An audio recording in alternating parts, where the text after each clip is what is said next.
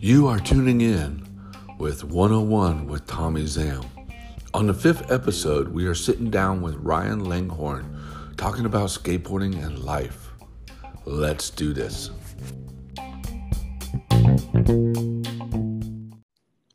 What up, Langhorne? Yo. Finally got it, huh?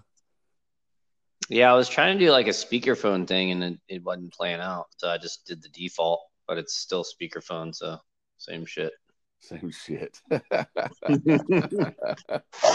Oh, yeah. I, I, was gonna try to do it off the off the Wi internet, you know what I mean? Like do it off the computer side if it didn't work, you know? Yeah, we got it though. It's all good. We got it, dude. What's up, Langhorne? How you doing? Yeah. I'm doing good, man. Doing good. Just freaking trying to enjoy this COVID life. well, let's get into it, man. Well, let's tell the audience uh, a little bit about you. Like, tell us who you are and what you do, and why why you're so important on this uh, this uh, podcast today. well, I'm gonna downplay my importance, but um, yeah, Ryan Langhorne. I've been I've been in the the skate scene for what I don't know. Shoot, I'm 46 years old, so that goes. I started skating when I was eight. Uh huh. I don't even want. I don't even want to do the math around that because no, no, no, definitely. Would you know? I got enough great. You remember what board you had? My first board was oh I, I, was like one of those old like when I first started I was one of those kids I was like the kook. I think I had a Nash like a Nash executioner like like right when I was like that little kid and then obviously like got into it hardcore, like wanted to be more in the real scene. And I think my first real board, I got it for Christmas. I think my mom bought me. It was a it was a ripstick, a Powell Peralta. Uh huh. It was a skull coming out of the, you know, and like um God, I had like wow. I don't know if I had independence think I had independence. I'm sure I did. I've always had independence. And then who knows at the time what the wheels were. They were probably some Peralta wheels or something. And then, but yeah, that was my first real board. Uh-huh. And uh-huh. uh, I got that at a skate shop. And I just remember going to the skate shop with my mom. And this was back, you know, I mean, we're talking a long time ago, but like back when skate shop. Yeah, probably like, yeah. Cause I figure, I mean, because you're 46, so that was like when you were said around eight years old. So yeah, it was about the age. Yeah, yeah, yeah, yeah. It was like Bones Brigade era. You know what I mean? Even yeah. pre Animal Chin and all that. Like some of the earlier, you know, like Stacy Peralta doing like cess slides, 360 cess slides down the down the hill behind his house and shit. Yeah, damn. like old school. But it was it was cool. Like you know, skate shops back then were uh, terrifying like you try to take your mom. You're i was like you know a kid eight nine ten years old trying to go into a skate shop.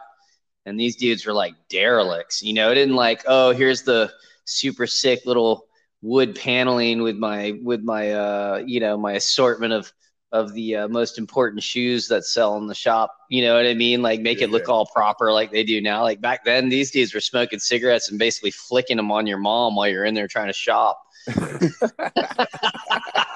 which was what I loved about skateboarding. You know, it was like this counterculture, this like just derelict mentality. Like I would sit around all day and just try and be the, you know, like try so hard to get in with somebody just to give me like directions to like some freaking silly ditch somewhere in the middle of nowhere. You know what I mean? You just yeah. go out there and try and do like power slides and bonelesses and shit. like you're doing um, hospitals, ho hos, stuff like that. Oh man, the ho hos came a little later. It was, you know, the ho ho generation. I have to say, like that was I excel. It's so funny because I remember it's probably one of the most hated generations in skateboarding. You know, like the ho hos and the launch ramps. and it's so funny because like that's when I was killing the game. You know, and then later on, everyone's like, "That was the worst thing that ever happened to skateboarding." I was like, "Man, what are you talking about? That shit was awesome." Well, but we used to. Uh, that that's just yeah. back again, dude. You know.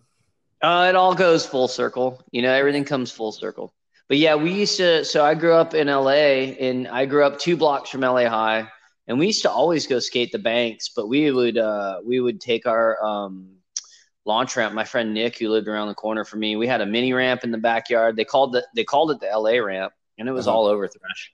We were in. We had tons of stuff in Thrasher magazine back back when Thrasher was newspaper. Like you would like flick through it, and your fingers would get all dirty because it was it wasn't even like glossy. You know what I mean? Like yeah. it was like it was like newspaper. But yeah, we used to um, we put our boards we put two boards down and put the launch ramp on the boards and we would because literally we were like two blocks from la high and we would go on the weekends obviously because you couldn't go during the week yeah but uh, we would we would skate down there and we would put the launch uh, the the launch ramp up against the brick walls those same bricks that the banks are built out of if you go inside the school there's like you know 10 foot high brick walls actually if you look at some of the old girl videos and like yeah, right. In those videos, like you'll see, um, you know, a lot of those guys doing tricks on that rail in there. Well, we used to, I mean, this is like almost pre-rail skating. The banks you would go in and like, you'd be stoked if you did a rock and roll or a five o or something like not nothing like what Mark Johnson and all those guys ended up yeah. doing all those exactly. things. Insane, but I watch that shit and I'm just like, I, I, I, look at that like a, I look at a supermodel. I'm like, all right, that's about as untangible as it gets. But actually, I have more, I have more luck with supermodels than I do with mul- like multiple, multiple tricks. But, uh, yeah. but yeah, the, uh, but yeah, we used to put the launch ramp in there and we would, we do wall rides inside, you know, that was back when like Hosoi and like, Jesse Martinez and all those guys were down in Venice, um, uh, doing you know doing the huge wall rides at the bathrooms there back then. So we used to take the the launch ramp down into LA High, and we would do kind of similar. We would try and do the you know just mimic that whole wall ride yeah. you know deal. But uh, and then the ho ho scene was cool. That was um, there was a skate shop on Melrose called um, Renee's Mm-hmm. And this is before any of the street, you know, it was right by Fairfax and Melrose, which is right where, you know, Diamond and Huff and all the Supreme and, and all those people. Supreme and all those guys are. Yeah. Like before that street had anything to do with like streetwear or skate shops. Like there was uh, Fairfax High School um, yeah. was across the street from um, from Renee's. Uh, Renee's was a record store and oh, a skate really? shop. Yeah, it was. Uh, it was like this hybrid. It was like records and skate and skateboarding. And the guy Renee who owned it was super cool, and he sponsored a lot of us as younger kids. But like the whole day, like I'd skate there from my house, which was not far. It was it was not close. It was it was a it was a distance. But me and my buddies, we'd skate all the way up there, and we'd dude, we'd spend the whole day doing ho hos and taking the launch ramp over to Fairfax High, and like, God, yeah, it'd be man, I had some skills on the launch ramp, dude. I could do. I oh, had yeah? 360 Judos. I had the can can, saran wraps. I had all that shit. Damn, Langhorne, I gotta see this shit, dude, in person, man. Can you still do it or what? Man, it was funny. We had a. It's been a long time since I've since I've seen a launch ramp. You know. Yeah. But uh, I gosh, I mean, I I don't know if uh, I'd probably bust my ass honestly, but I would try. I mean, I don't know. It's like one of those things. I I can still do ho hos. It might take me a few tar- uh, tries, but you know, I, I can still uh I can still make that happen every once in a while. I go up on one hand and go down on the other. Uh-huh. I was talking to Daewon about that a couple maybe a month or so ago.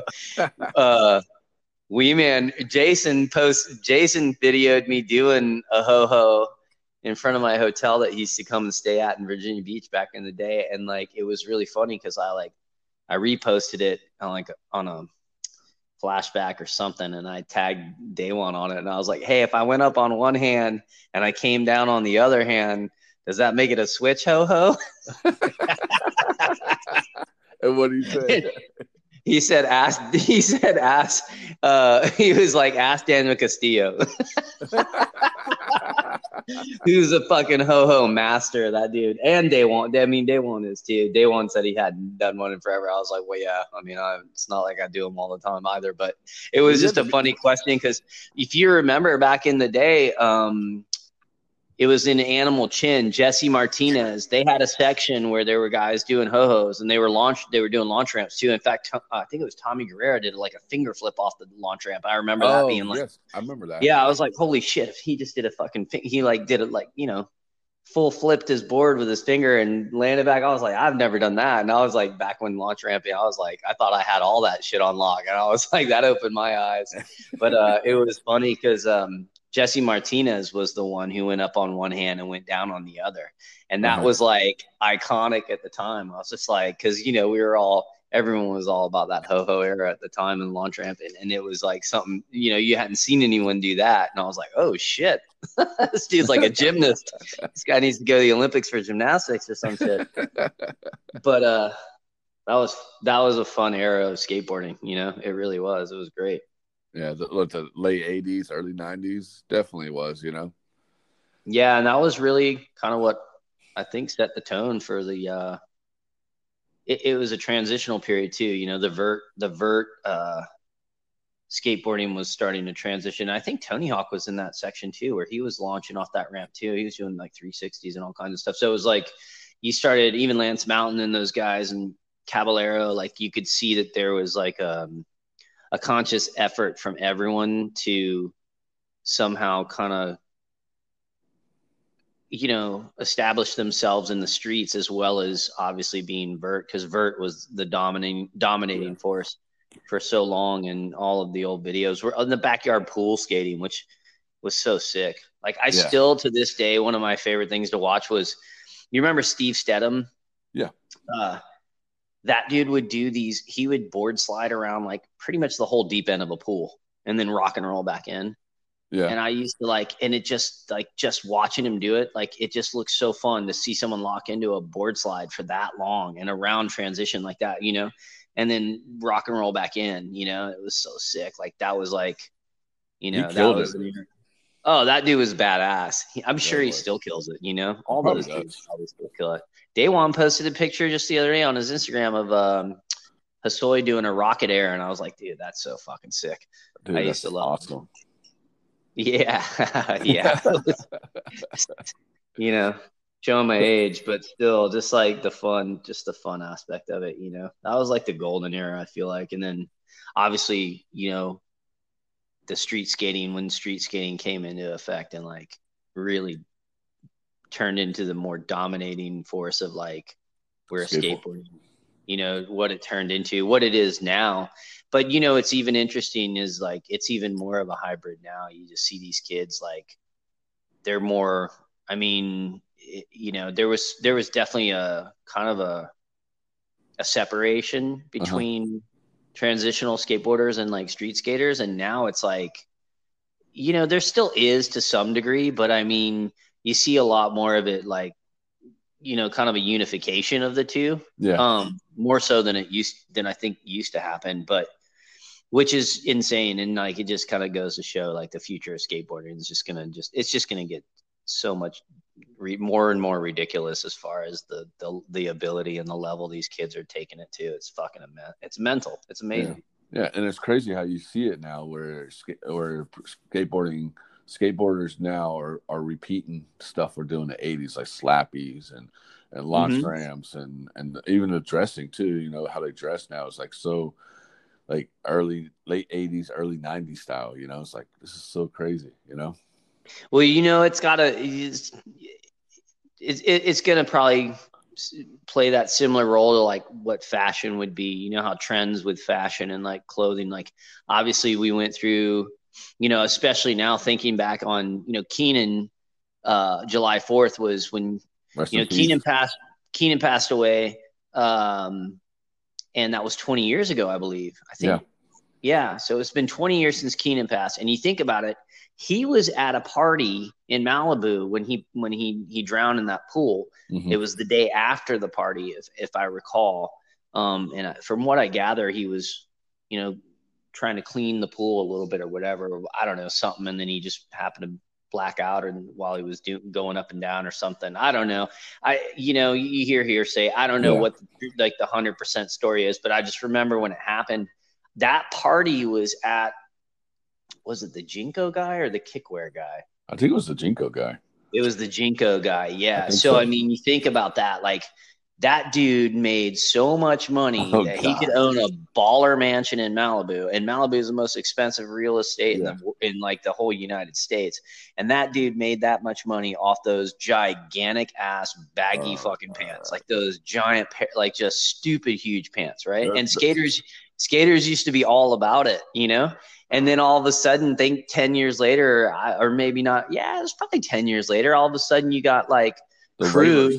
You got the and you got these kids running around like dude i remember being at a park and my my buddy was like hey you might want to tell your kid to wear some boy pants or something like that. Because he was wearing like those super skinny crew pants and it was so funny. And the dude was just he said it straight up to this kid's dad. I was like oh my god dude. But uh full circle it's got to come back around. You know it's gonna be funny too is all the big puffy shoes are gonna come back around. They're gonna come back and They already and, are. uh, yeah i know it's making it definitely is making you know a little bit more of an impact but you got to think like i don't know i will say this one thing that i know historically about skateboarding and skateboarding trends is that skateboarders will always wear something that actually is the most dysfunctional shit you could put on your body to go skateboarding in. Oh yeah. That's so true. You- you for real. Like can you imagine like in the tr- in the big bands trend that caught on like the um you know the uh just like barely any insole if there was at all and the vulcanized soles and it was just Oh, like yeah. dude that's like that's going back 50 years and like tech technological advances in footwear to like actually make skateboarding. Oh but you can feel your board you can feel your board. I'm like dude all right cool. So are you raw dogging when you're plowing hookers? Like pretty sure you're still wearing a rubber when you're doing that right? RDK, man. RDK, brother. hey i'm a raw dog king. I'm that's, that's my shit right there.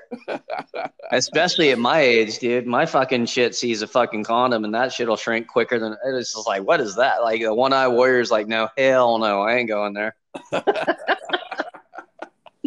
It would it'd be like, oh shit, dude, what the hell you put me into, man? yeah exactly. No you think i'm gonna function with that thing going on? But anyway that's where all my all my uh all the flick goes out of the equation. Like trying to do pressure flips. Yo, baby, I'm gonna do a pressure flip on you. Hold on. yeah i'm about to flex. she's gonna be like wait a minute this is some old school shit. I don't know if i like this Definitely, but no, it's true, man. The trend is crazy, dude. Like just just to see what people are gonna wear, like in the next five years. You know what I mean? Like what? I mean, they're gonna go baggy shirts or slim back to slim pants again. I mean, it's it's gonna be crazy. You know? I mean, I feel like there's gonna be some sort of like adaptation of kind of everywhere we've been, like maybe some sort of hybrid type thing. But I mean, you know, I don't. I look back and I think everyone learns from those those generational trends where you're just like, I'll never wear that kind of shit again, and then you, oh, I'll never wear that shit again, and then all of a sudden you kind of like it it comes back around, but maybe to some degree a, there's got to be a slight adaptation and like a little separation from what it was originally. But Yeah. you know, it does they do it does come back, that's for sure. And but you got to think about it, like, dude, look at the skateboarding everybody was doing.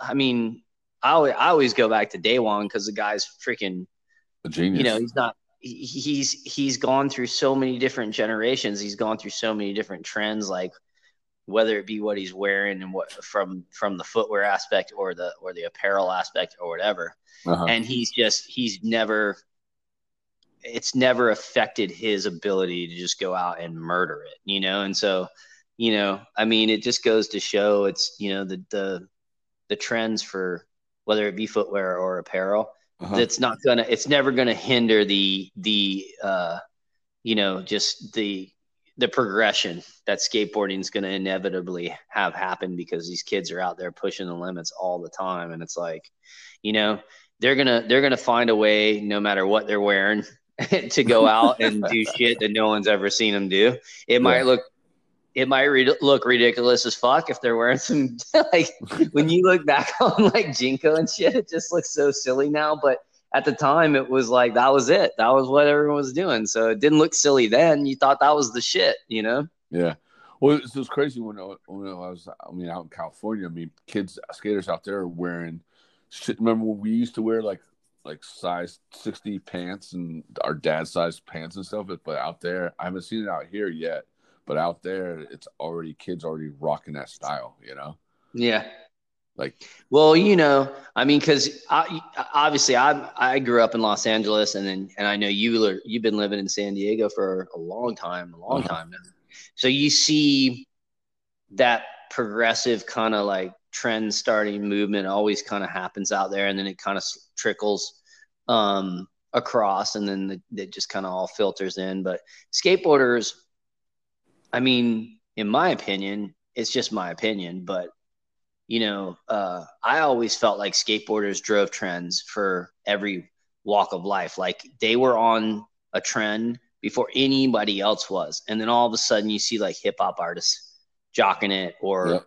you know the rappers and the and the and then all of a sudden you know whether it be actors or whatever like but i mean it was always and that's what i think makes brands like supreme and you know the history with like diamond and huff and all these streetwear brands you know they're skate brands but they're hybrids because the street when you you know when you consider a brand uh, a streetwear brand which you know, I think a lot of people that wear those brands and that look to those brands as the as a popular brand, uh-huh. a lot of the people wearing those brands and thinking of them in that in that capacity are un, are not even necessarily aware that they're traditionally they're a skateboard brand.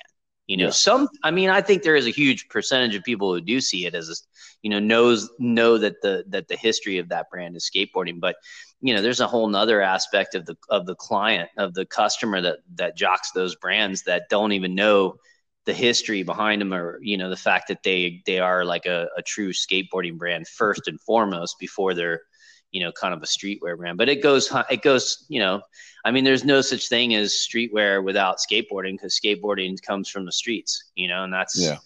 That's why it, it blend they blend together, and you know it's always it's been that way for God I don't even know how long, thirty years at least, you know, ever since, you know, like I said that going back to our earlier com- part of the conversation with the where the vert, you know, and, and transitional skateboarding kind of transitioned into street skating, and all of a sudden it just started a whole, you know, like movement within mm-hmm. not just skateboarding, but within, you know, a social movement, you know? Yeah. And that's, that's what's so cool about skateboarding. That's why it transcends into so much, uh, so, so much of a bigger picture than just, you know, yeah. just throwing the board down and going out, even though that's well, the most important part to me, you know. well, we got to look fresh sometimes when we're out there, you know. oh, dude, you. Hey, at my age, I gotta be flossing all the time, dude, because I'm trying to run girls half my. I'm like hanging out with chicks that are half my age, and on, they think on, my shit. They think I'm cool. you're half your age. What's, what's your age limit? Oh man. Uh, all right. Look, I'll, I I don't even know who's listening to this, so I don't want to like get done with it. But I'd say so. lately, it's been in the the high twenties to the uh, mid thirties. I kind of draw the line. You don't do forties. They got to have some special shit popping off. see, see, my age limit's from 25 to 40. I don't go anything over 40 and no kids. They can't have no kids. Yeah, I'm with you on that, dude. I actually was hanging out with a girl recently that was she's beautiful. Gosh, she's such a she was, you know, this was I mean, I say recently, it's been a couple months or whatever, but um but yeah, she, she you know, she was probably early 30s, but she had a little 2-year-old and like my son's 14 or he'll be 14 in 2 weeks, you know. Damn. And like we skate and fish and like we do all this shit together. He's like my best friend cuz he's like a little mini me, you know. Yeah. But like I don't for me, a toddler, like a kid that young, it's one thing if it's your kid, you know what I mean? Like if I was to knock a girl up right now, then I'd be full blown. Like I'd be because I'm just a stand up dude like that anyway, you know yeah. what I mean?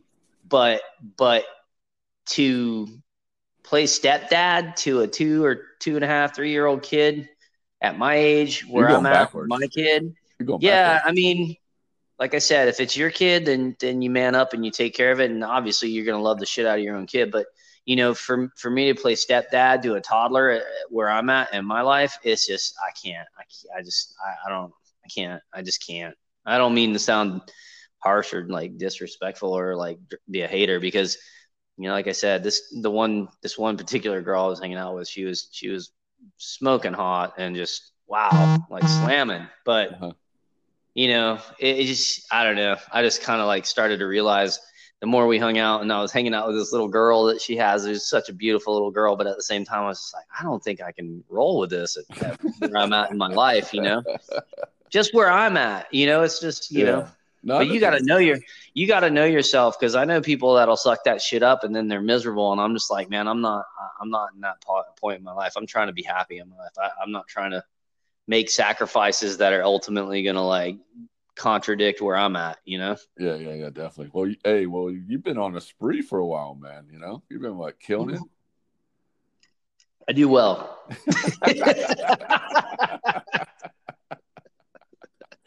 let's just say, let's just say, let's just say there's there's some Nyjah Huston and Langhorne's bones, but it ain't. But I ain't going to the Olympics. hey, hey, just just do RDK. That's all you got to do, man. Oh man, you know that's how it works these days. I'll tell you right now. And and back to the back to the industry stuff. So you mm-hmm. so okay, so you live in Los Angeles, then you moved to Florida later, or so what happened was um this was gosh, all right. So let's yeah, hitting the rewind button. So I started. I was actually getting. I was sponsored when I was really young. I had some like promo style sponsorships for skateboarding. Um, and then it rolled over when I started surfing more. And then uh-huh. so uh, I actually started. I had some really legit sponsors from the surfing aspect, but then you know as I was getting older, they were kind of like, "Hey, we can't really be doing what we've been doing for you. You know, we got to focus on the younger generation kind of thing or whatever." But uh, so my friend Brian, one of the Dunlap brothers, um, mm-hmm. offered me a position. He's one of my best friends, and, and they were sponsoring me for 118 Board Shop, which was I mean, you talk about the roster of athletes that came out of there. Um, well, there's a lot, dude. Oh man, I mean, P Rod, like you know, all everyone that was on DVS because they own DVS. You know, they started DVS yeah. out of that shop, which was in the Valley in in uh, Los Angeles.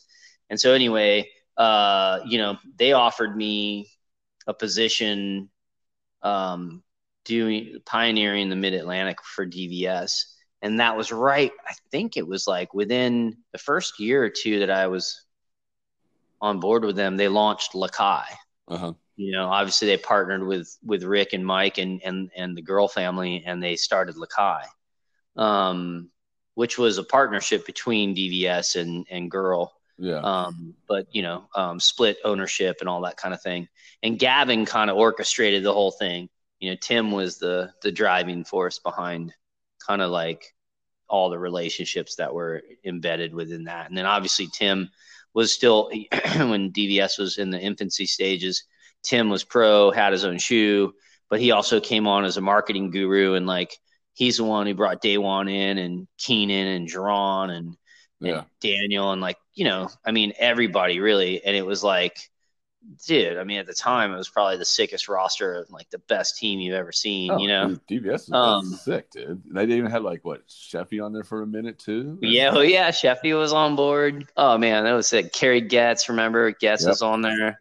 Dude, I remember one of the first tours I ever went on. Uh, Jeremy Rogers was probably what fourteen, b- before you came all LA-ish. yeah, yeah, and it's funny because I hang out like Jeremy uh, we still talk randomly here and there because um, there's actually a girl that that's from here where I live now who lives in LA too, and they're like best friends out there. Mm-hmm. And she's been here for a little while because of the the rioting and the looting and you know and the and the uh, COVID and all that crap. So she came back to Florida, and uh, we've been hanging out a bunch. But um, she's like Jeremy and her. I don't know if they're roommates, or they're just best friends or something. But but anyway, so like I still you know, I still have contact with those guys a little bit to some degree. But yeah, the first tour he ever went on, I think he was 14. It was right after they released that movie, PJ, the PJ Ladd movie. You remember that one? Oh um, yes, that was the Wonderful Life or whatever that yeah, was. was Life. yeah, dude, it was sick. It was mental. But uh, yeah, Jeremy, we they signed him to DVS and he went on that tour. He was like 14, and I remember we were on that tour together and but yeah, I mean, that was, geez, I basically crossed the country. I moved from LA to Virginia Beach and I was handling the mid Atlantic for, I did there, I was there for three years and then they transferred me to Florida. Oh, okay. Um, so that was probably 2003. I moved to Florida. Um, was a big, but, was, uh, it, was it a big culture shock for you going from California to uh, Virginia and then to here? Yeah, yeah, definitely. I mean, you know, I think it's funny because unless you have that perspective, which I know you do because you yeah. just did it. Um, but you know, I I mean, when you're when you're from LA originally, like I I literally grew up two blocks from LA High, like born and raised like up in that scenario, and then I and then I moved across when I was I think I was 26 maybe when I moved mm-hmm. across. And so, yeah, it was a culture shock for sure. And I had, but I mean, I had been traveling. My mom was from Virginia Beach. So the reason why the Dunlaps wanted me to go there is because they knew I had like some family ties. They knew I had like some kind of lay of the land, and they needed somebody that understood the strength of DVS at the time mm-hmm. to be able to go over there and like really hammer it home to all the retailers that had been at the time maybe you know Osiris or Audio or you know they didn't they didn't they hadn't adapted to the idea that DVS was like kicking all the other brands asses everywhere you know yeah. And so you know I went out there and you know established the territory. Um, it didn't take long you know I mean between me being a smart ass shit talking son of a bitch and like and and their marketing and their team i mean how are you going to turn your back on the i mean and that was right when they started implementing some really heavy hitters from the east coast uh-huh. you know obviously Kerry Getz was a huge influence for us when when i came out on the eastern you know the east coast and then i started bringing regional guys on that were super gnarly and like sponsoring them and just out of my own budgets and then hope and then gabe you know gabe um yeah. clement like everyone knows Gabe, and he was he was actually he was my mentor when I first came across because he was actually the sales director, mm-hmm. uh, and he taught me everything I knew about. I mean, I'm I'm kind of like that. Just like sales is in, embedded in me, and uh, I think that's what the Dunlap saw in me that they knew, even though I had no experience, they could kind of like let me like just feed me to the wolves kind of thing.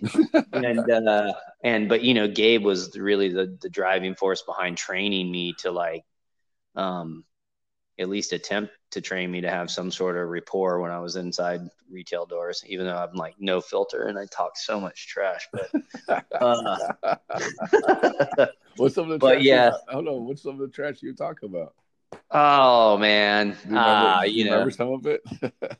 oh, I was, a, I, you know what? It was funny because at the time there was just, it was, it was you know, it goes back to to my thought process. Like I've skateboarded my whole life, right? So, um, you know, I I definitely didn't appreciate having to compete for for uh, for wall space, you know, with other brands that had reps that weren't skateboarders. Like that mm-hmm. would drive me out of my fucking mind, you know? Yeah you know, and there were other brands, and I'm not going to name them, and I'm not going to name the reps because that doesn't. It's not. It's not a. It's not an. It's not a direct influ- um, depiction of those people's characters because I'm actually close with a lot of them now. Yeah. At the time, I was just a young cow. I was like cowboy style, you know. Uh, so yeah, I made a lot of mistakes. I, you know, I did things that when I look back in retrospect were you know, wouldn't be the the angle I would take anymore um, by any means. And I wish I hadn't really necessarily gone that route back then. It would they were effective, I will say that. Uh, but you know, it was just yeah. I mean, for me, it's like you know, it's the same shit we've talked about a hundred million times over. Like for me, count skateboarding is not a sport. It's not. It's not like to me. It's not about going to the Olympics. It's not mm-hmm. about soccer moms. It's not about skate parks. It's about a counterculture. It's about being a derelict. It's about trying like being against the grain. You know what I mean? And it's always stood for that to me. So so for me, you know, the biggest thing about skateboarding to me is the authenticity. Mm-hmm. Um, it's only true in my opinion. Um, if it's you know like if it's a skater owned and operated brand, if the people affiliated actually skateboard, you know, like I've worked, yeah. with, I've had sales managers without naming brands where I'm just like, why the fuck do I have to answer to this clown? This dude doesn't even fucking skateboard. Why the fuck is he telling me what, to, you know what I mean? Like this dude's yeah. never, go get on your motorcycle and go the fuck away, dude. You know what I mean? Like you're not a skateboarder. And I'm not, I mean, there's plenty of skateboarders that motor, have motorcycles. So it's like, you know, I'm not, I, I'm just saying like, you know, uh, but yeah, so I mean, for me, it's like if it's not authentic, then it's then it's a poser scenario, and posers are fucking posers or kooks, or just that's what it is, you know. So I just uh, I didn't appreciate having a battle with other companies, um, you know, that didn't have skateboarders working for them. Yeah, you know what I mean. And I'm never gonna claim I was some world class skateboarder. I wasn't. I mean, obviously, I you know I had you, some you know levels. You, you, know your shit. You know what you're talking about. You know what you're doing. You well, know? how about this? You know what? If you don't, if you don't even know how to sit down and grip a board, you know what I mean. Mm-hmm. Like it's just I, I don't know, man. This you know, there's just been so many roller coaster rides um, within our industry. Uh, but to some degree, uh, it, you know, sometimes people have you know, assume that that's what's kept the retailers afloat and and whatnot in certain circumstances. But I don't know if I agree with that. But you know, it is what it is. I mean, I mean, what, what, would you rather go into? Would you rather go into a Zumiez where a kid doesn't know what how to grip grip a board and doesn't know anything about skateboarding, or would you go into a skate shop where they know what they're talking about and they know how to grip a board? I mean, that's what it comes down to. What would you rather go to? Well, like I said before, I mean, when I was a kid, I mean, skate shops nowadays, no disrespect, because I have plenty of friends that own skate shops and shit, but it's just like it's too convenient it's just like so polite. Everyone's so polite. I mean, you could say, I mean, I almost feel like, yeah, the Zumiez thing is, it is what it is. It's just, you know, another mall depiction of a, of a poser kind of scenario. But, you know, the reality is like every, even the, even the core shops have adapted to some degree to mm-hmm. where their customer service is, you know a prioritization like they're polite they're you know hey is there anything if you need anything and and i and you know that's retail. In, in retail you that you, you know you, that's kind of how you want to be. But i'll tell you right now I don't know if it's any more effective than when those dudes were flicking cigarettes at my mom. because I was literally like, these are the coolest dudes on the fucking planet. They just yeah. they fucking just blew smoke in our faces and flicked a cigarette and basically don't give a fuck that we're in their shop right now. Like you can get the fuck out of here. I don't give a fuck. Tell your kid no, I won't tell him where the ditch is. Go fuck yourself. Yep. You know what I mean? And, and, and, it made me want it more, dude. It made me want it more. It made me want to fucking be so part of that fucking scene. Like I was just like, oh my god, these are the coolest dude. These dudes just told my mom basically to shove it up her ass, kind of shit. you know? And that was to me, that was kind of what skateboarding stood for. And now it's like you go into a shop and they're like, oh, let me know if you need to try on a pink Janoski and fucking we got size 10 left and fucking Durka Durka. And it's just like, oh my God, what the fuck happened? I thought we were cool. Now we're talking about, you know, like, shit. you know, if I can shove a shove an SB up my butthole and make me feel good for the day, nah, well, I'm good. Well, well, the shop I went, I go to a lot, you know, I mean, it was a Pack Drive in Pacific Beach. I mean, they're just mm-hmm. like that. You walk in, nobody greets you. They just sit around, watch TV, and they just bullshit. And then if you want something, they'll be like, "Oh, do you want something?" You know, it's just yeah. like that.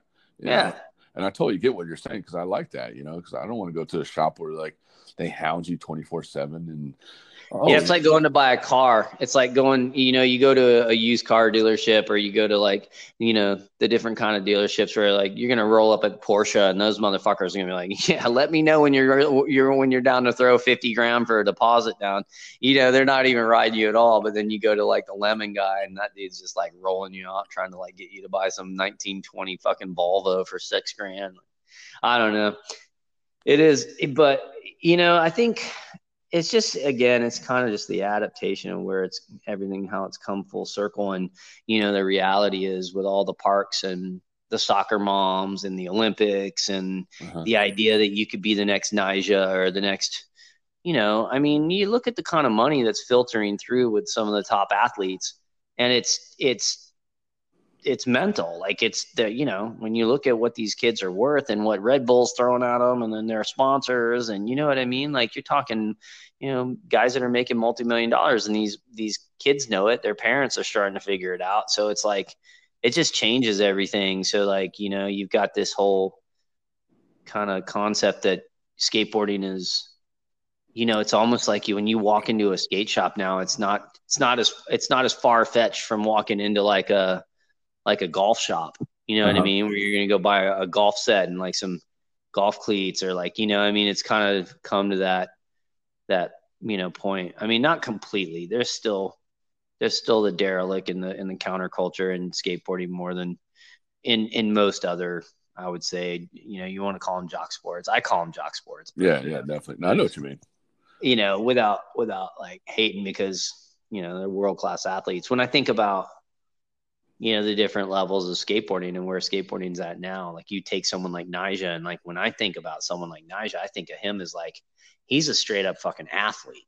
You know, mm-hmm. he's like a Michael Jordan. He's like a he's like a Kelly Slater. Like he's just like he's one of those people that you put him in those super domes with a hundred thousand people watching mm-hmm. and maybe he's been trying a new trick at nearby his house or in his backyard or whatever and he hadn't stuck it yet and you get a hundred thousand people watching him and he'll fucking stick it you know what i mean like yeah. he excels under that kind of pressure which is what the best you know competitive athletes have ever done um you know in all sports. So to some degree, skateboarding has has adapted to you know having an aspect of it that's more of a, a, a like a traditional sport. Yeah, which is not is not definitely not what I I grew up with. It was nothing like that before. No. But then you know, for me, like on a personal level, you know, I like seeing guys like Daewon pushing the envelope, doing things that you know, for me, skateboarding is more of an individual thing. It's yeah. more, it's not oh, I did a nollie backside flip down a 10 set. Like, yeah, so did 200 other people today, and they all got it on video. It's all on Instagram. You know what I mean? So there's yeah, like yeah, the set, you know, the go to set tricks. And then, but then you got guys like, like Day that's just like, nobody's doing what the fuck he's doing. You know what I mean? like only he's doing that shit. Only he's doing that. And so, you know, that's what I, that's where that to me is more of uh, what I look at skateboarding as like, as a, you know, for me, it's more of an artistic kind of individual. Like you step out of your door, you put your board down, and you go out and you do whatever the fuck you want. Like Marc Johnson is a is a huge influence influence from that aspect as well. He's like one of those guys that just goes out and like comes up with shit. You yeah. know what I mean? It, it might be an adaptation of an existing trick, where but but like something in his mindset is like clicking that just doesn't necessarily click, and you know so you got the skateboarders that are that are going to be in, inclined to put lines down that you know um, that are tricks that you know everyone like go to tricks, and maybe they set it off on a good line, and maybe they go to the right spot, and maybe the videographer or whatever like gets a good angle and is comes together.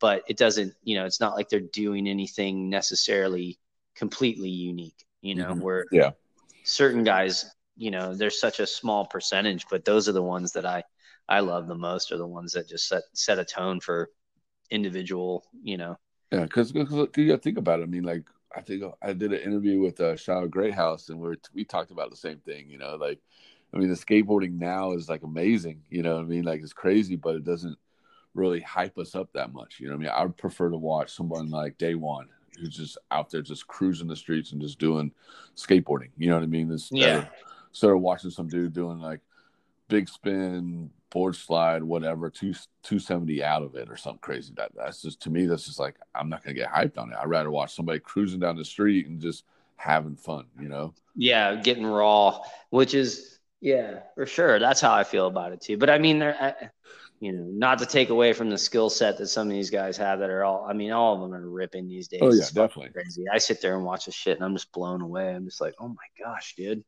and like the skill like my son's 14 and like you know we grew up he grew up skateboarding with me we skated all the time and like just his like go to like just his like just him just pushing you know what i mean like i'm just like golly dude he just, he goes down the street and fucking can pop off tricks that i'm just like those are like those are like some of my best tricks and he's just yeah. like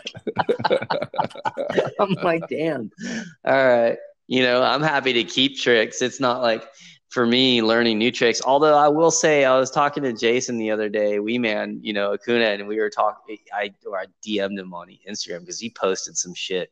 He's still getting some new stuff, and he's my age too. And I was like, damn, dude. I was like, he did like a slappy feeble and then lapped it over to hurricane and then yeah. brought it back to board slide and i was just like damn dude i was like you're getting your Daewon on right there i was like a triple threat i was like that was fucking ill dude and I was just like, damn, man, I need to get, I, I should get out there a little more often then, because obviously there's still some ability, but I, I, get hyped on watching that. You know, I, I, I, love seeing guys that are still pushing it. You know, yeah, in in you know in their 40s and still crushing it. But well, well look at Tony Hawk, you know, man, dude, he's fucking killing it, and him and Cab and all those guys, dude.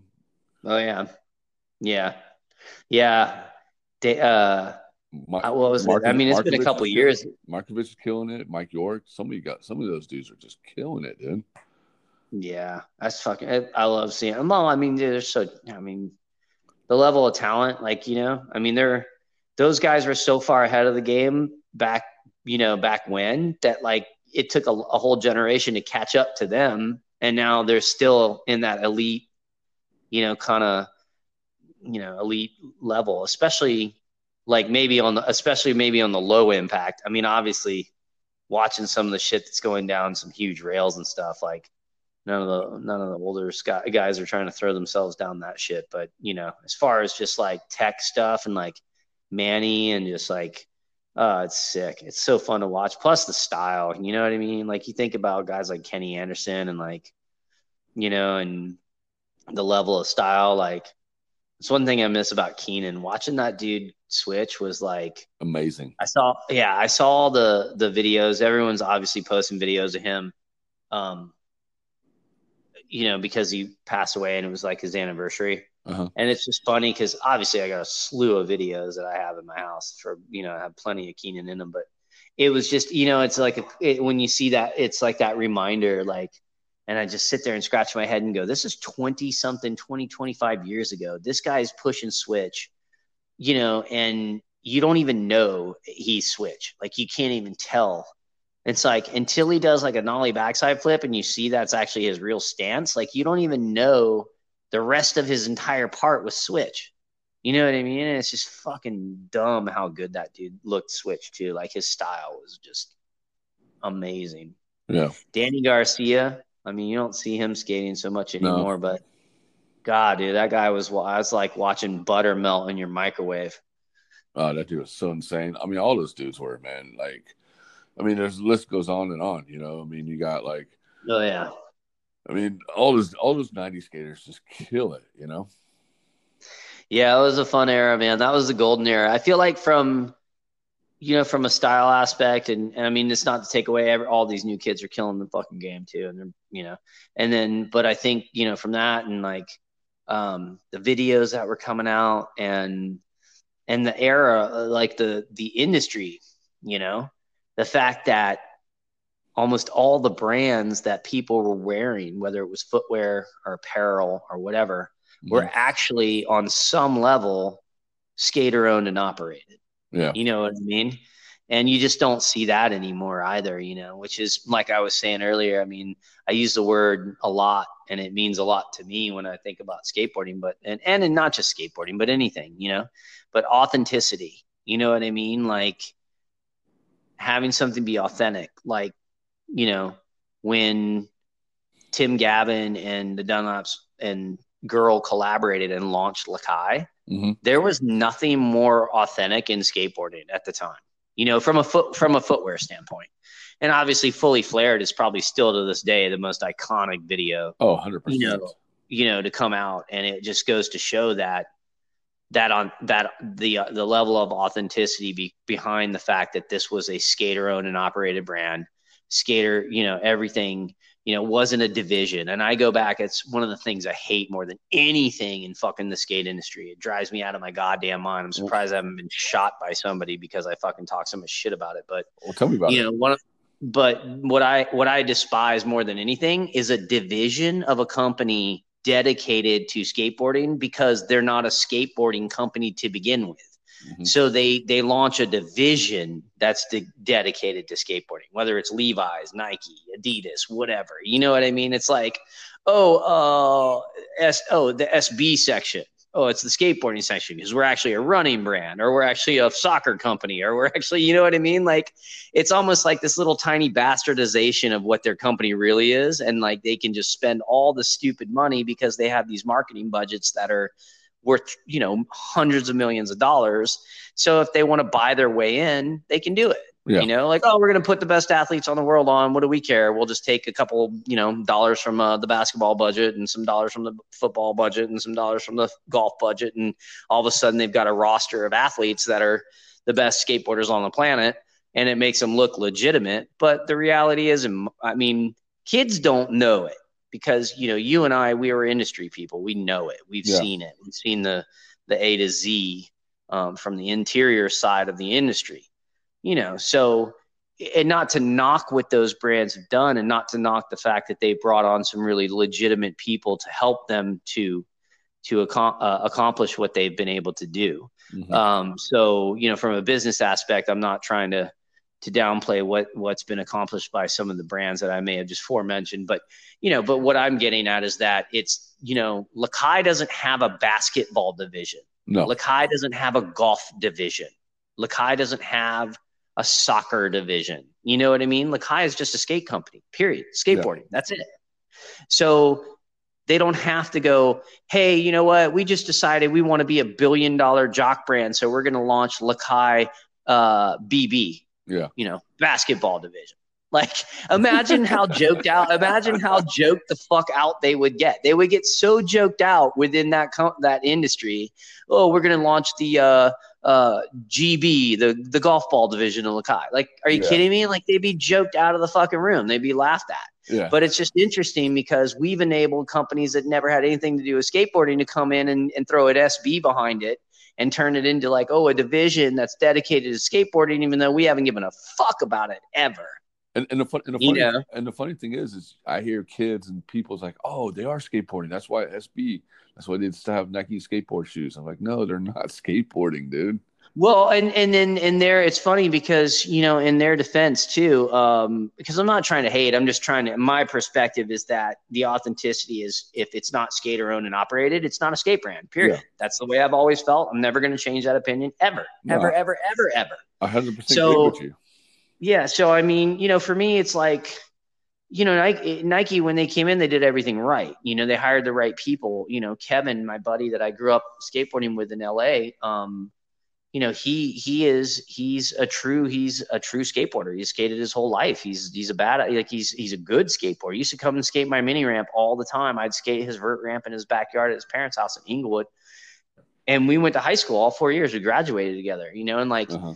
i think he worked he was an editor um, he's a writer originally and i think he was an editor at the um, gosh one of those cool magazines and i think eventually Nike pulled them out and when they launched SB and like, you know, really decided that they were going to put the money forth to like try and do it right, you yeah. know, and they they put Kevin in in a position and he brought a lot of people in and and they did it right. They did it right and they broke through and and they're obviously still very prevalent and you know, more props to them for you know having the ability to do that and you know um you know they're they're they're a business mogul. You can't, you know, you're not going to fuck with a 35 billion dollar company. Like they're no, going to do no. what they want to do. If they put their mind to doing something, they're going to do it, you know?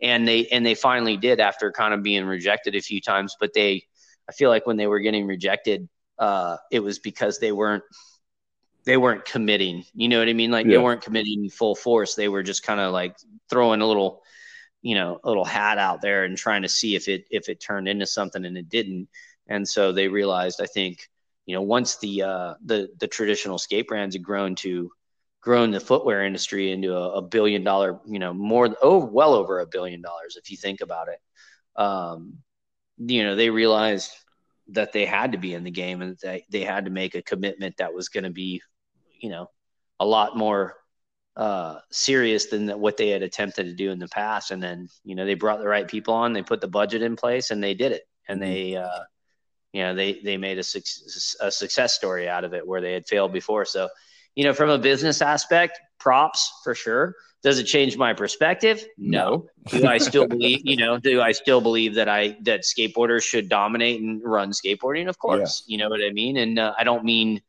uh, you know, 90 year old runners that ran around a track in the 70s with a pole vault and short shorts hiring skateboarders. That's not impressive to me. Like, I like to see skateboarders dominate skateboarding and hiring skateboarders. So, and I think the reality is a lot of people are unaware of like, but when you think about what DVS's athlete budget was back in the day, like their riders' budget, what was the budget? Everyone's like, oh my gosh, can you imagine how much money these guys are making and these guys are making? But like, dude, I'll tell you right now, DVS was paying a buttload of money to those guys. Like their their commissions. I remember at one point, Berra Steve Berra had a, a Berra three and a Berra four. I forgot about and, I forgot about Steve Berra running for DVS. I totally forgot. Yeah, and dude, he was. And if I'm not mistaken, I think Gabe told me that Berra at that time was the highest paid athlete on the roster because, but it was commission based. You know, he was making, um, he was making money off the sales of his shoes. So he, the Berra three was like that low pro, uh, low pro cup sole, but it was like an all suede upper, like a really yeah. skatable shoe. So like the skate shops were eating it alive. And then they had this kind of chubby tech, like tricolor shoe that like the freaking mainstream market was eating alive. And I think that was right when we, you know, when we had expanded in some of the more mainstream yeah. shops that kind of unfortunately created an implosion for the skate brands. Um, but yeah, I mean, I know he was making, you know, uh, over a half a million dollars a year in commissions on his shoes. And we're talking back in the 90s. You know what I mean? Sick. So, yeah, exactly. Like it's, you know, so I mean, to think that the skater owned and operated brands, you know, can't facilitate those type of contracts for these athletes is is totally incorrect. If you think about Dave Mayhew and what he was making when the D3 was oh, blowing oh, up, he's probably still the highest paid skateboard commissions from a from a footwear brand. Maybe I would even assume more than Janoski. You yeah. know what I mean? Like that dude was making so much money, it was ridiculous, dude. It was like dumb. Who Janoski you know? or, or Mayhew? No, well, Janoski was too, but uh, Dave Mayhew when the D three was blowing up. Oh yeah, the D threes, dude. And, and then they just, I think Osiris is back now, and now they're reissuing the D threes, but making them more slimmer. and I'm like, what the hell? yeah, it's it's wild to think like but you think about Bam. How much money was Bam making on his shoe from audio? It had to been dumb. You know what I mean? Oh, like it make it ridiculous. Yeah.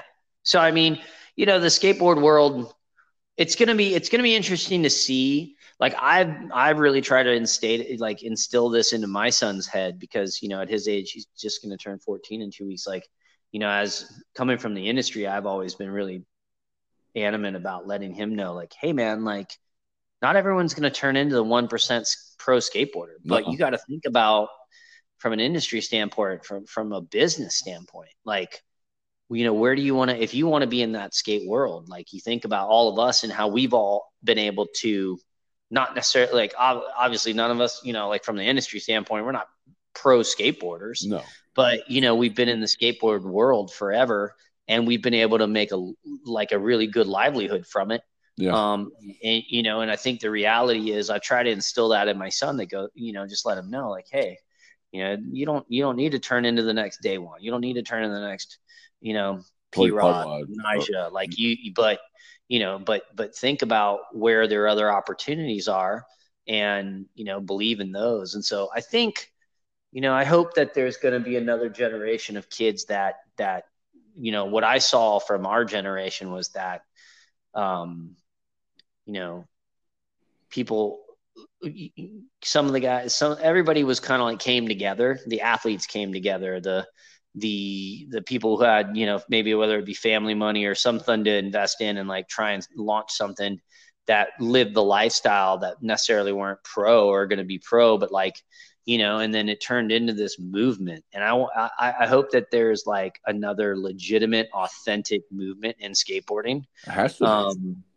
you know, I mean, it, there always, there is still, there is. I mean, but it's more from a hard goods aspect. Like when you think about Torey and Daewon and like Thank You, and like you think about all the hard goods companies still have that authenticity, but I'd like to see it again from the apparel and the footwear aspect. You know what I mean? Where it's like maybe this next generation of kids, maybe my son's generation, you know, launches footwear brands and they see success. You know what I mean? Like they turn it back into like what it what it was in the 90s and you know having that authenticity and having it be you know skater owned and operated and like being able to take it to that next level and yeah you know have have uh, scenarios like you know someone like a you know another Spike Jonze like another girl, and not to say those are going anywhere because they're no. still they're still very relevant. I mean, you know, they're still dominating. But, you know, they're adjusting to to the new generation kids. You know.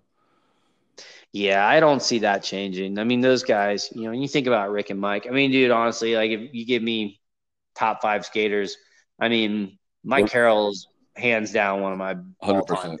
He's like one hundred percent in my top five, no doubt. Like he's uh, you know, so I don't know. I mean, those guys, you know, they're never gonna not be on top of their game. They're never not gonna not have the best dudes on their program. But um, you know, it'd be cool to see uh you know the the skate brands, especially on the footwear side. I'd love to see another launch, like another another DVS generation of DVS you know, or, well, or, yeah, like something equivalent, not necessarily like not no, DVS, but no, like no. you know something like like a, a, whole new set of brands get launched from like these like another generation of just core kids that are doing it right and like you know have it be a skater owned and operated skate footwear like scene that would be sick. I would love to see that go down again. You know. Because I mean, because I mean, honestly, I mean, corporations take uh, took over the industry and kind of, my opinion, kind of ruined it in a way a little bit. But some people are going to argue about it that it didn't, you know. But I mean, but also too, I mean, it has to be a change. You know, I mean, we have to give skate money back into the skateboarding. You know what I mean? Skateboarders have to make the money off of skate brands, and skate brands have to come back sure. and, and keep it going. You know, because I mean, corporations well, are not going to keep skateboarding going forever. You know. Well, I'll give you a good example. Like when I was, uh, DVS was still really strong and Lakai was, you know, under the umbrella. I mean, Podium as a whole, because they own Matix as well. And I was killing it, dude. I was making dumb money when I was young, you know, and I was, and it was a fun time. And it was just, yeah, it's just like, how can I, how can we literally be like this? Like we're just partying and having fun with all our best friends and like we're making tons of money. And it was just like, it was such a fun time. But like, you know, the reality is um, that was a generational thing, and and it'll come back around to some at some point. You know, who knows when? But you're right. I do feel like, uh, but I will say this: like when Nike launched SB, Kevin, who I, I grew up in a, uh, out with uh, up in, in, California with, and uh, first vert ramp I ever dropped in, and actually in his oh, yeah? parents' yard in Inglewood. Yeah, his, his name's Kevin Imamura. He was he's definitely one of the the head dudes from Nike SB. He was like a pretty much a the the guy who really helped launch the whole SB division. Mm-hmm. And uh, you know, he he brought it to my attention. Um, you know, like we know we got a we got an uphill kind of battle to do. Um, to to get ourselves legitimized here but you know they they had decided to make a full commitment and they were like we're gonna we're making a commitment for you know at least 10 years. We're gonna be committed. And which was the smartest thing they could have done because like you were saying earlier um what that did what it did was it resonated with these kids that were you know teeny boppers or they were just young young kids get just getting into skateboarding mm-hmm. and Nike was there when they started and so 10 years later they're they look at Nike as a legitimate you know skateboard brand they yeah. think of it as it's always been in it's for them it's always been around in skateboarding for us because we're older and we know that it wasn't prior you know to that uh, it doesn't resonate with us like it does with those kids. But that was their game plan, and they they uh, executed it, and yep. and it worked. And I mean, you know, now there's you know, it's like there's you know, 15 years worth of kids that skateboard that that that's their go-to brand. You know what I mean? Because they've always looked at it as like that's their the skate brand that they've grown up on. So again, you know, as much as it's not my cup of tea, but I, you know, from a business aspect, you can't do anything but, you know, kind of shake your head and, you know, and go, yeah, I mean, they did what they needed to do. Yep. They, they set a, they set a game plan in motion and they stuck by it and, and they were able to, they were able to, to execute. And from a business aspect, you know, I give him props. Like, you know, it's funny. My friend's like, "Do you have any Nikes?" My buddy the other day was like, "Do you own any Nikes?" And I was like, "Yeah, I got some Nike running shoes." I'm like, but they're like to me, Nike's a running brand. It's a running yeah. company. It's not a skate brand to me. It's a running company. So like, if I if I go and put my Nike running shoes on, I feel I feel authentic as fuck because I'm like, they're Nike Nike's a running shoe. Like this, I got running shoes from Nike. They're I'm on point. you know, if I put Nike SBs on, I wouldn't feel so much like I would feel like I was definitely not authentic. But there's a whole generation, a couple probably at this point that that that they throw the Nike skate shoes on and they feel like that's that's authentic for them. So, yeah, you know, and, and but, uh, and do you think skate comp- skate shops are are are going to be a dying breed in the future, or you think they're stronger?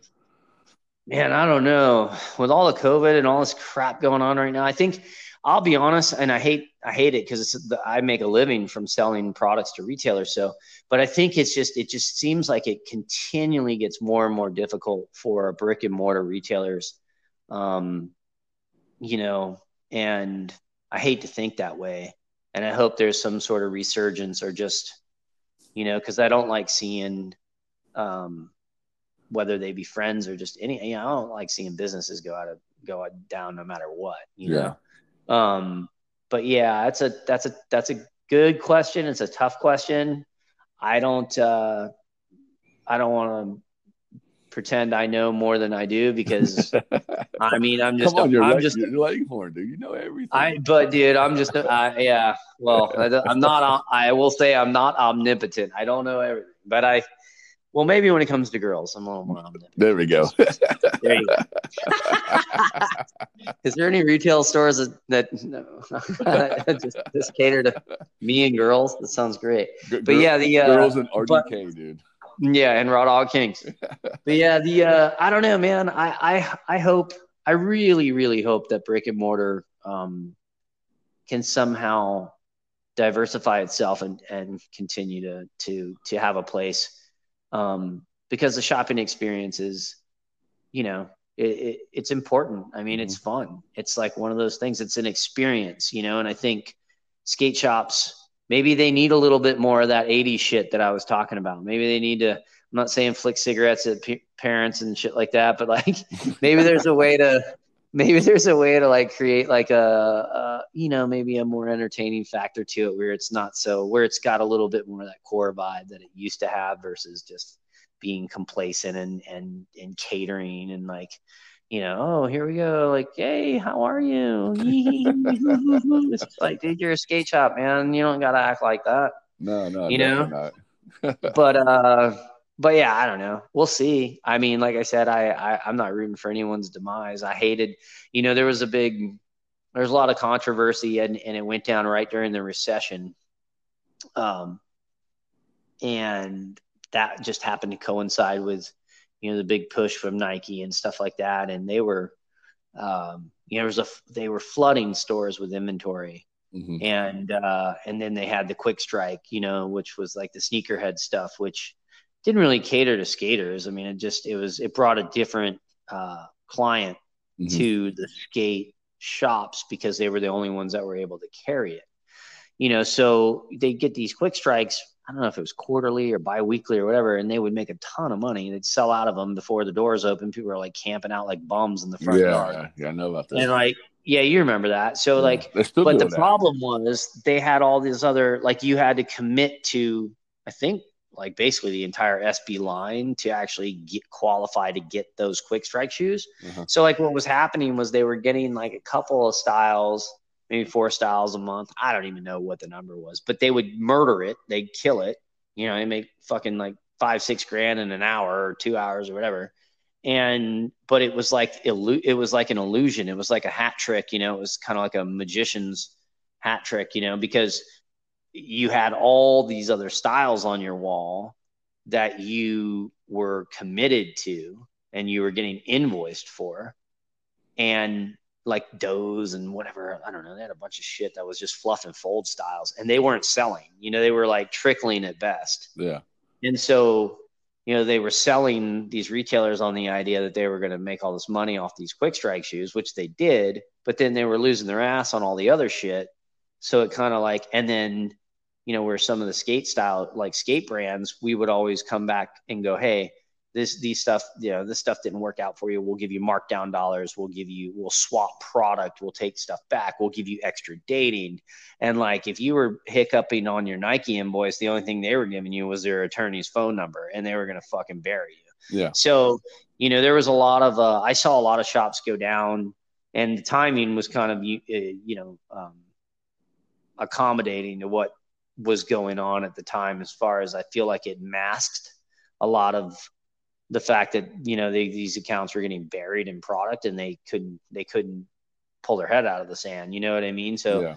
I don't know, and and it you know the fact that it just happened to coincide with like the whole uh, recession debacle and all that, like it was convenient from from in my perspective, you know, in my opinion, to enabling those guys to, you know, I always had this perspective that they were either going to take over the whole wall or they were going to bury the company that had skate shoes in it. Mm-hmm. And then there wasn't there wasn't a store that had the skate shoes in it anymore because mm-hmm. they're out of business now.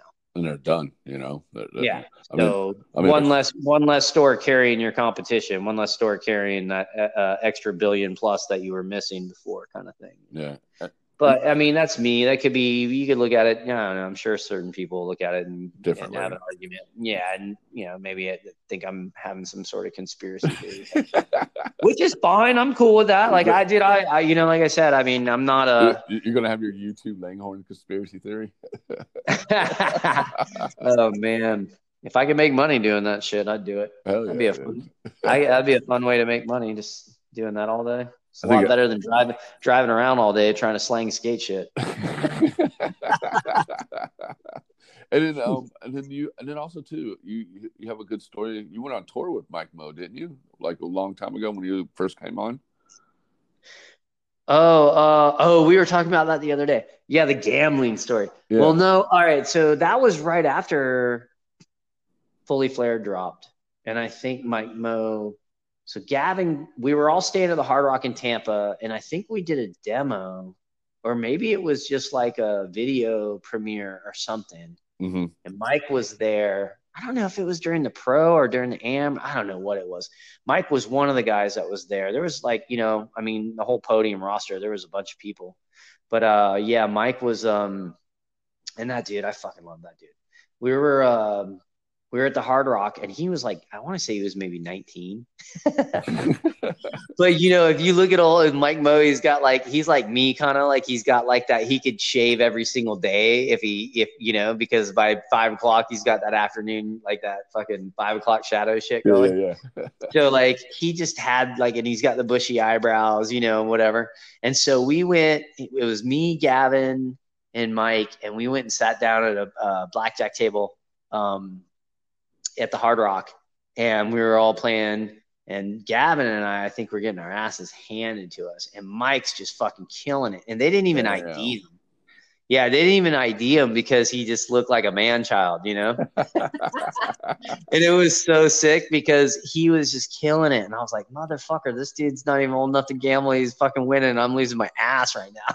were, were, you getting a little jealous, or were you like kind of? Oh, dude, I was fucking. I was a little bent up. I was like, me, dude. But you know, I mean, I wasn't. I mean, I'm not a hater. I was stoked he was winning, but I, you know, but obviously when you're losing and you know, you're still like, damn it, fuck, I want to fucking be winning too. Um, but yeah, it was really funny because Mike, um, he came up that night. He I don't even remember how much he won, but he won a lot of money. Like he was fucking it up. and so anyway, at one point, I think Gavin just got pissed and fucking bailed because he was just like losing. I don't know what Gavin went to his room or something, and Mike and I stuck around. And then, you know, at one point, I was like, I can't keep playing, dude. I've lost my ass. And he's just like, all right, let's go. He's like, all right, Langhorne, you gotta help me out. he's like, you gotta, he's like, you gotta cash in my chips. And so like I'm so we're like doing all this shit under the table, like and, then I go up to the uh to the you know, he stays back and like I go up and I cash all his chips in for him. and they give me the cash, and then we went back to the uh, we went back or we got in the um, elevator and we're in the elevator going up and I was like reaching in my pocket and he's like, no, no, no, Langhorne, don't, don't know. He's like, there's cameras all over these elevators. so I had to literally like go all the way. So we got to his, I was on a different floor than him, but I went to his room and like I, once we got in the room was when he actually let me hand him all the cash he fucking and then I, and then I was like, all right, I gotta go. But it was really funny because like we still have that, uh, like to this day, and I mean, this was forever ago, dude. Yeah. And like to this day, like if I'm in, going towards, if I'm like, if I even see a casino, like I'll take a picture of it and send it to Mike, or he'll send me one if he's if he's gambling, and uh, it's just it's funny, dude. It's so That's, classic. that's fucking hilarious. Again, like, yeah, it's fucking rad. I sent him a picture. Well, actually, he sent me some sunglasses a couple of weeks ago, and he because he was checking his packaging out, and uh, he had some new. I don't know if it's a new manufacturer or something, but they were it was new packaging, and he just wanted to send it to someone that you know could take pictures of it that was not like their warehouse or you know what I mean, so Yeah. they could get an out, outside perspective. But man, I'll tell you right now, dude, if there's one, you know, another company to uh, support in skateboarding, obviously Glassy has a, a big following, but again, like going back to authenticity, the fact that Mike, you know, and his brother, you know, that's their baby and and they're seeing success. But again, you know, those are the type of things where if people ask me, I'm just like, fucking a man, like get behind shit like that, like you know, Yeah. support those type of things because you know, support brands like you know, um, thank you know, like Torey and Daewon and like you know, all of. It's like that's Yeah. what I'm getting at. Like Yeah. I. I would much rather be putting money into those guys' pockets than some dude that ran around a track in the '70s with a pole vault and short shorts. Exactly. Agreed. Skater owned, man. That's what that's what people got to support. Skater owned brands. You know. Well, the thing is, I think there's just a generational gap where, like a lot of these kids, they don't know. They don't know. They don't know at all. They're not. Uh, you know, we have a perspective being from the industry side of it, so we do know. We're in the know, Mhm. and it's up to us to help educate these kids to, you know, to what brands are or or, or are not. You know, I mean, there is a. I feel like there's an obligation from my side and from everybody else. It's, you know, that believes in that because the thing about it is going through what we went through that golden era when you see a, over bill like over a annual billion dollars in footwear sales from skater owned and operated brands Mhm. it just goes to show you don't have to be a pro skateboarder you you can be a professional you can be a business person as a skateboarder and you can be successful and there's so many different perspectives that we can take away from our roots and our background that exceed being a pro. You know what I mean? It's like even bigger, you know, than that. Yeah. And if you think about it, you know, you think about the brands that are paying the pros. You know, I, I know what Podium was doing back in the day, and there's no pro skateboarder on the planet that makes that much money. So, you know what I mean? The business aspect is is so much greater than what the the athlete it can do. So it's, you know, again, that's why it needs to be in the hands of skateboarders. You know Uh, what I mean? yeah, like the skateboarders, skateboarders should be getting checks cut to them from other skateboarders. Mhm. Period. Yep. I 100% agree with you on that, man. I mean, we just got they just got to take care of them. You know, skaters got to look after skaters. You know, Yeah. definitely does. Well, Langhorne, man, thanks for coming on, dude. You definitely, you know, touched a lot of things that you know that a lot of people need to know about, and you know, and like definitely do, man. Like, and one last question: what do you, what's going on with Langhorne nowadays, man? What's new with you? oh man. What's new with Langhorne, dude? Everybody wants to know what, what's new with you, man. Other than Oh, man, I'm we, doing we, good. We, we love your fishing pictures. We know you go fishing a lot.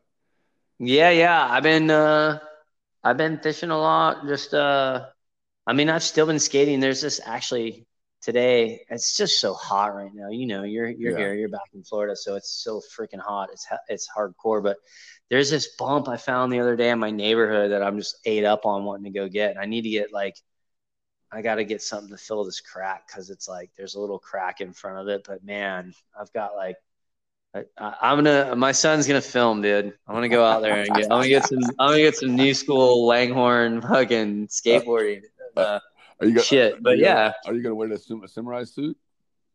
Oh my gosh, I should. Dude, I'd have to put a bunch of pillows. pillows in it because I'll probably eat shit and fucking. That thing's just full of air. So if you eat shit in that, you're gonna get hurt. But if I put pillows in it, maybe. Dude, that But yeah, that hilarious. samurai suit's funny. No, for me, like right now, gosh, dude, I'm single, which is you know me in single world. That is some fucked up shit, dude. You think Nigel's you think Nigel's got tricks, dude? I got bigger trick selection than anybody. You hear that, girls, man? They Hit up Langhorne, man. Go find him. He's single in the world, man. Watch out.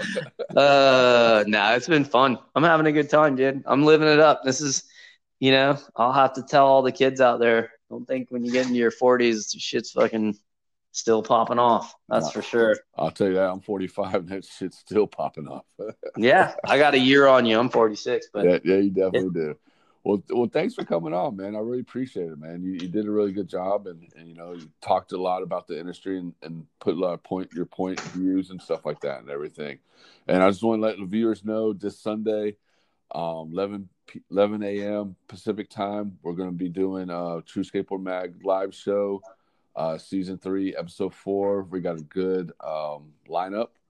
Um, definitely, it'll be exclusively on E360 TV. Just just download the app, uh, Apple TV, Roku, um, Amazon Fire Stick, Chromecast, all that good stuff. Check it out. That's going to be at 11 a.m. Pacific time. Definitely don't want to miss that. It's going to be a good lineup, and also too, there'll be a exclusive music video from Ron Allen, too, playing. So yeah, yeah, yes, definitely, dude. Well, Langhorne, thanks for coming on, dude. Yeah, thanks, Tommie. I appreciate it, man. I have to come out to St. Augustine and uh and mix it up out there with you, man. Yeah, dude. If I come your way, we're definitely gonna connect, without a doubt. I Oh, appreciate you having me, man. I'm fucking good talking to you, and uh, I hope everybody out there has a good night and fucking get on your skateboard as soon as you can. And, and make sure make sure you uh RDK now. Yeah, that's uh, that's for the brave. That's not for the weak-hearted, right there. Raw Dog Kings is it's a it's a unique gang. We're kind of if you think you're thug, you're not as thug as Raw Dog Kings. I can promise you right now. Hey, you, hey, you should, you should make a brand of that, dude. That'd be so funny. Oh God, I'll just have like a bunch of broken condoms on the shirt. It'll uh, all over print with a bunch of broken condoms, like pre-poked holes in those things. dude, people will rock that. I'm telling you, man. Well, the idea is, listen, if there's people listening to this podcast right now, you can poke holes in the condom and just make sure she's rich. All right, brother. Love you, man. All right, Tommie. Have a good night, dude. Thank All you. right, I'll, talk I'll see you, bud. later.